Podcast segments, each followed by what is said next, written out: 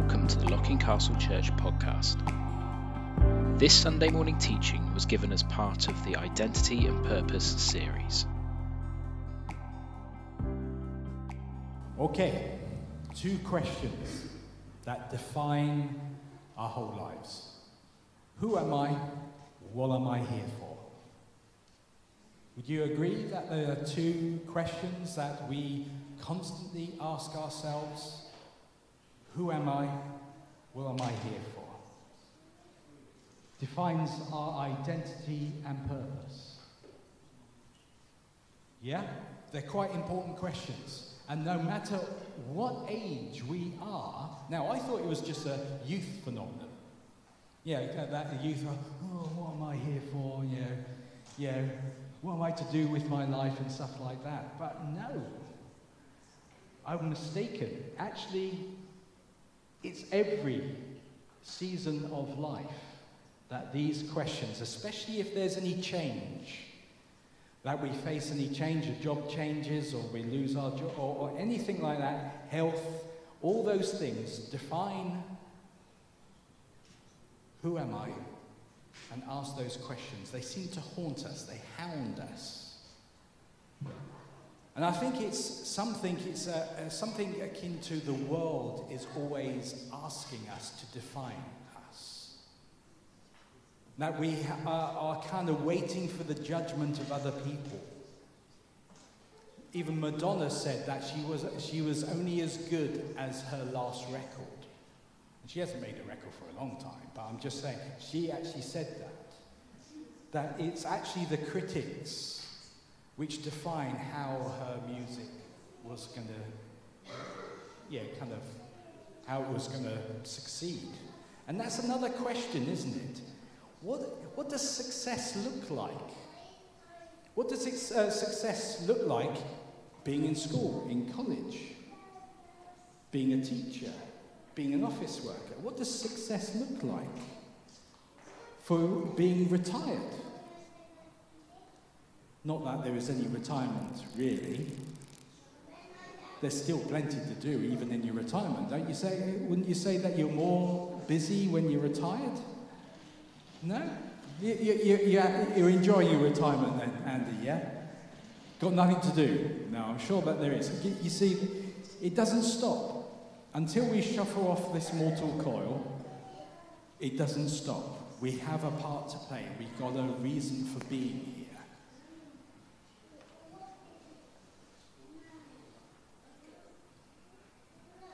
You see, the world has its own identity and its own way of kind of seeing a person. And we, we, it's like what we look like, we've spoken about it, what we look like, what we do, how much money you have. You can guarantee whenever I'm at a party or so, so what do you do for a living? As though that defines who I am as a person. Yeah? Those kind of, questions are quite annoying, aren't they? What about, so, so young people, what are you going to do when you grow up? What are you going to be? Well, yeah, I don't know yet. Yeah, and this is, uh, and I've said this before, but this is what I hold up to uh, uh, that I know I'm still young. Right? And we uh, even, yeah, we read that in the song, is because at Legoland, there's there's a, a kind of uh, slides going down by the stairs. So normal people go down the stairs and all the kids go down the slides. Not me, I went down the slide as well because it was there. Right? And the little boy goes, Look, mummy, there's a grown up going down the slide. And she goes, Yeah, that's not a grown up, that's an adult. and I took that as a, my badge of yes, I've still got it. I'm still the youthful even though I'm 51. Yeah, I know. I don't look it, I know, I know that, yeah. So, but the thing is, it's not, it's not about what we do. It's not about what age we are. Because I still haven't worked out what I'm going to do when I grow up. So you don't have to work it out because the pressure is on young people, especially, to work out by their, the choices they make of their uh, uh, courses they're going to do, whether they go to uni and do this or that, as it's going to define them. I don't know how many times I've changed my career along the way. One particular time, I, I, uh, when I was 38, I chose to do youth work, and I was doing imports and exports for an aerospace company. Okay? I was told, I think I was about 18 when the Lord said, You're going to be a minister, you're going to be a pastor one day. And it took a good while until I actually got there. But it doesn't stop there just because I've arrived. Right? It doesn't stop there because I've arrived. It's still, yeah, what, know, so, oh, that's it, I've done it. I've, I've become a minister, that's it. I, I, I, yeah, I don't have to do anything else. No, none at all. So, how does these parables actually inform us about our identity and purpose? The world kind of wants us to kind of identify us in this kind of thing that everything in the world the lust of the flesh, the lust of the eyes, and the pride of life comes not from the Father, but from the world. You see, money, fame, all those kind of things is what the world wants us to achieve.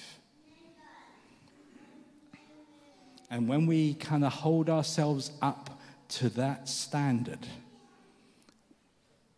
we continually fall short. Do you know why? Because we're putting ourselves in judgment of others. One, you know, at one time, yeah, our ego, we're better than someone. Yes. Our, we get an inflated ego. We're better. Yeah, we look down on that person. I'm, I'm glad I'm not like them. But then there's always someone else what is better than you at something.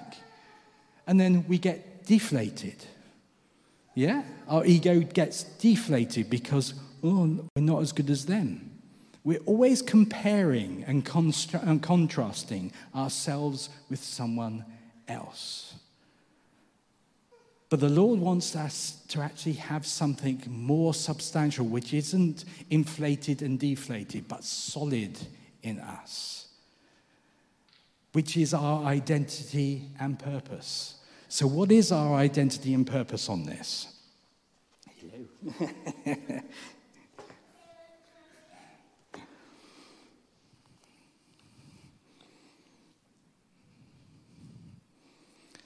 So, what a parable? What, uh, what is a parable? A parable, uh, Jesus used these parables uh, to illustrate a moral or spiritual lesson, okay? Jesus used parables all the time. It was his main, it was his favorite, uh, favorite way of connecting with people, is using these stories. You see, it was for those ones who had a genuine hunger to actually get to know the Lord and follow him understood them. But those ones who didn't really, or they were, yeah, they didn't really understand, they actually kind of rejected that because they, they weren't really wanting to follow God. They weren't interested. And sometimes I think we are too uh, keen to make everything clear about our faith, rather leaving a little bit of intrigue, a little bit of mystery finding like Jesus did. He used these stories. These stories, mustard seed, smallest of the seeds, grows into a great tree which even the birds can perch in. What the, what the dickens does that mean, eh? What about yeast being kneaded into dough? And it permeates the whole of the dough. That's what the kingdom of God or kingdom of heaven means. What does that mean to us?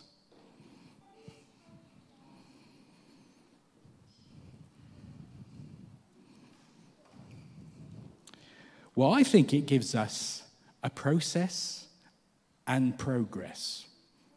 What? Process and progress. Now, what do you do when you grow something? What do you do? Maybe water it a bit, But do you know how it actually works? How it actually grows? It dies. Well, some of the things I've touched and tried to kind of keep alive. it dies in the yeah the seed dies goes into the ground and then it gives yes i know that yes. But the thing is you don't really have to do much. It grows. And you see our faith if you look at it we haven't got to do that much because he's provided all the ways for us to be in relationship with Him. He's adopted you as His son and daughter. He's done the legal bit. You are a son and daughter of the living God. But it doesn't stop there. He has made you born again. He has made you a brand new human being. Do you feel brand new, spanking new? Yeah, yeah. But the thing is, that's the reality what we are. Our identity is not in what we look like, it's actually what God calls us over. And He says that you are uh, my beloved son or daughter in whom I am well pleased. The verdict's already in. The greatest verdict is already in that you are mine. And we've been singing that we are His. That's our identity. We are forgiven, we are redeemed, we are purchased by Him, we are bought back. What greater identity should be found anywhere else that He says that we are already perfect? That you can't do anything more to make Him love us. Wow. That's the solid stuff we need in our identity to able to carry us through with everyone else judging us whether we're good or bad or whether we're good enough. We have this solid core knowing that we are sons and daughters of the living God, of the King, and that is we are citizens of the kingdom. That's why he says the mustard seed grows into this great. Yeah, it grows. Something is growing in us and changing us and transforming us. And the more we understand, and this is the whole, one of the uh, things from Ephesians, and I love this from Ephesians. It says, Now I pray that the eyes of your heart may be enlightened in order that you may know the hope of which he called you, the riches of his glorious inheritance and in his holy people, and the incomparable great power for, uh, for those who believe. That power is the same mighty strength he exerted when he raised Christ from the dead. Hope. We have hope. We have an inheritance. Playing your guitar. See? Don't, we don't put our, our identity in a guitar because it's the person who plays it.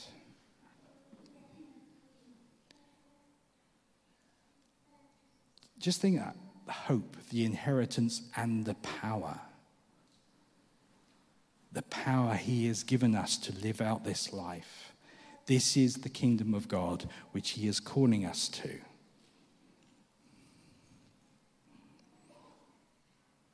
So that's the process. The process he's already done. We can't add anything to it. We just got to understand it and believe it. Believe in that hope. So the pro the progress it means effort. no, I don't have to put effort into my faith. What's this? I thought it's just mine. That's all. I just have to turn up and just get it. No kneading. Have you ever made bread? You knead it. You mold it, you make it, you kind of press into it. It means effort. Now, God is not opposed to effort in our faith, He is opposed to earning it. He's opposed, listen to that. He's not opposed to us actually putting effort into our faith, but He is opposed to us trying to earn that grace, that favor, by doing good things. No, it's the, from the other way round. Because of all what we are in Christ, He then works through us from the inside out and transforms us. And I love this. Uh, it's the verse before, and it says this. And I, he goes, I keep asking that the God of our Lord Jesus Christ, the glorious Father, may give you the spirit of wisdom and revelation so that you may know him better. If you want a purpose in life, get to know God better. That's what we're here for. This is what this church is, uh, what gathers here every Sunday morning. And when we are scattered out there in our front lines, our purpose is to know Him. And in doing so, He works through us. Identity, or what He's done for us, or what He calls us. And our purpose is to know Him better. What a wonderful purpose that is. Everything we do, whatever work we are, whatever uh, school we're going to, college we're going to, and stuff like all works to that purpose of getting to know Him. Everything. It's our effort we put in to know Him better. You see, what we do, our school, work, wherever our front line, we have to realize that's where the kingdom of God is. We're discovering what the kingdom of God is. Our identity, we are his children, loved and whole in him, and our purpose is to know him more, to have wisdom and revelation, the why and the how. Everything else flows from that position. The church is part of this kingdom, but we are to discover and uh, you know, where else He is and join in. This is our identity and purpose. That means to take time. To take time out. Sometimes we want the world to stop, don't we not? Because it's a treadmill. There's so much busyness. And he wants us to live a countercultural life, and that means to slow down. Keep it simple, stupid. Okay? Kiss. Keep it simple. Sabbath, solitude, silence, Sabbath, prayer, all these things. He wants us to chill out a little bit and get to know Him. Sometimes we need to stop, turn off our phones, and just be, because we are human, human beings, not human doings. We're do, too busy doing stuff and not enough spending time just with Him.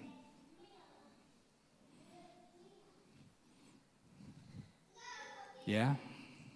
It's time to actually realize our identity and purpose is firmly in Him and the pursuit of the kingdom of God. That's what we're here for. It's not how many bums we can get on seats, right? It's not. It is purely about knowing and realizing what He is doing and getting involved. So if you are worried about what you are here for, I hope that has helped you in realize and realizing that we have a purpose. We have an identity.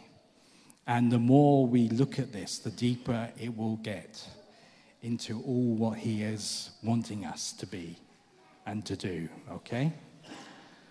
So, shall we pray? Lord, we pray now. Once again, your kingdom come, your will be done on earth as it is in heaven. We need it. We know we need his identity, His purpose, to pursue all that He has called us, to be His children. So, Father, by your Spirit, move amongst us now. Help us to know we have a purpose, an identity. In the name of Jesus, I pray. Amen. Thank you for listening. If you'd like to find out more about Locking Castle Church, please visit our website at lockingcastlechurch.org.